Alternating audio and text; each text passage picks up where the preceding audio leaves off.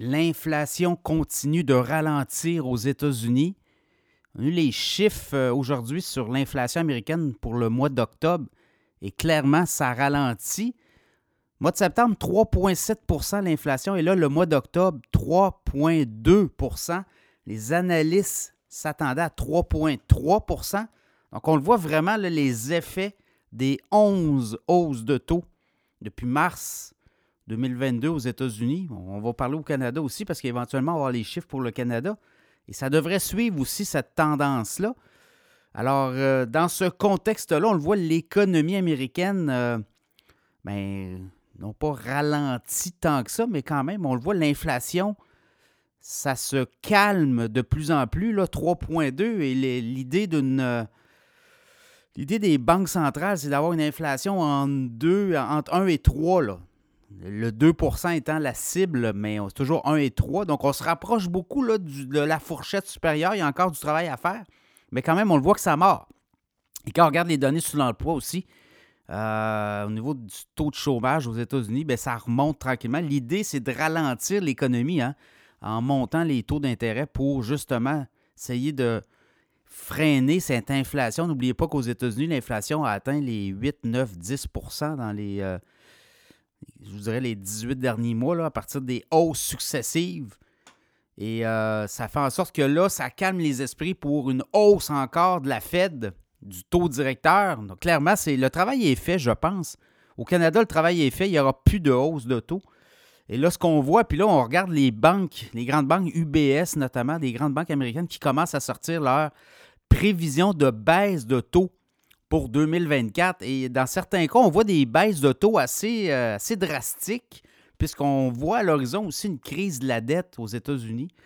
Et ça va faire en sorte que vous voyez les entreprises dont les coûts d'emprunt sont passés de 1 à 2% à 9, 8, 9, 7, 8, 9% La dette doit suivre aussi. Les entreprises qui sont lourdement endettées, bien, leur coût de dette devient pour la plupart très intenable. Et là, on ralentit les investissements, on ralentit les embauches. Voyez-vous, là, c'est tout ça. Là. C'est comme une chaîne.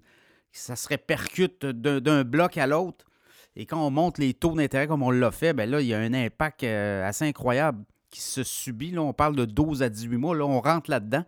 Donc, tout ça pour vous dire que les marchés boursiers vont, vont ouvrir aujourd'hui, vont être dans le feu. Là, je voyais, c'est euh, parce que ça, ça va que le scénario que les baisses de taux, c'est terminé et qu'on aura euh, que les hausses de taux sont terminées et que les baisses viendront plus, je pense, plus tôt que tard. Et euh, on va le voir parce que 2024, n'oubliez pas, année électorale aux États-Unis.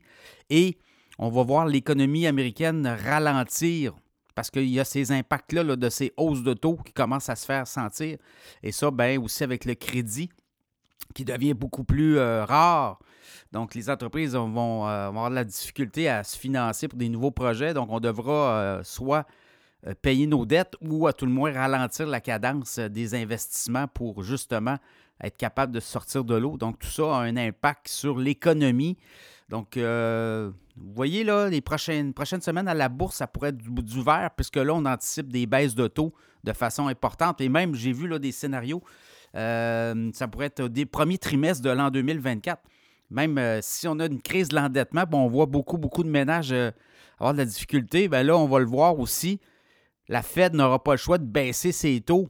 Et on dit que ça pourrait aller très vite en 2024, comme il y a eu des hausses très radicales au cours des 18 derniers mois, ben, euh, on pourrait voir des baisses radicales des taux, notamment par la Fed.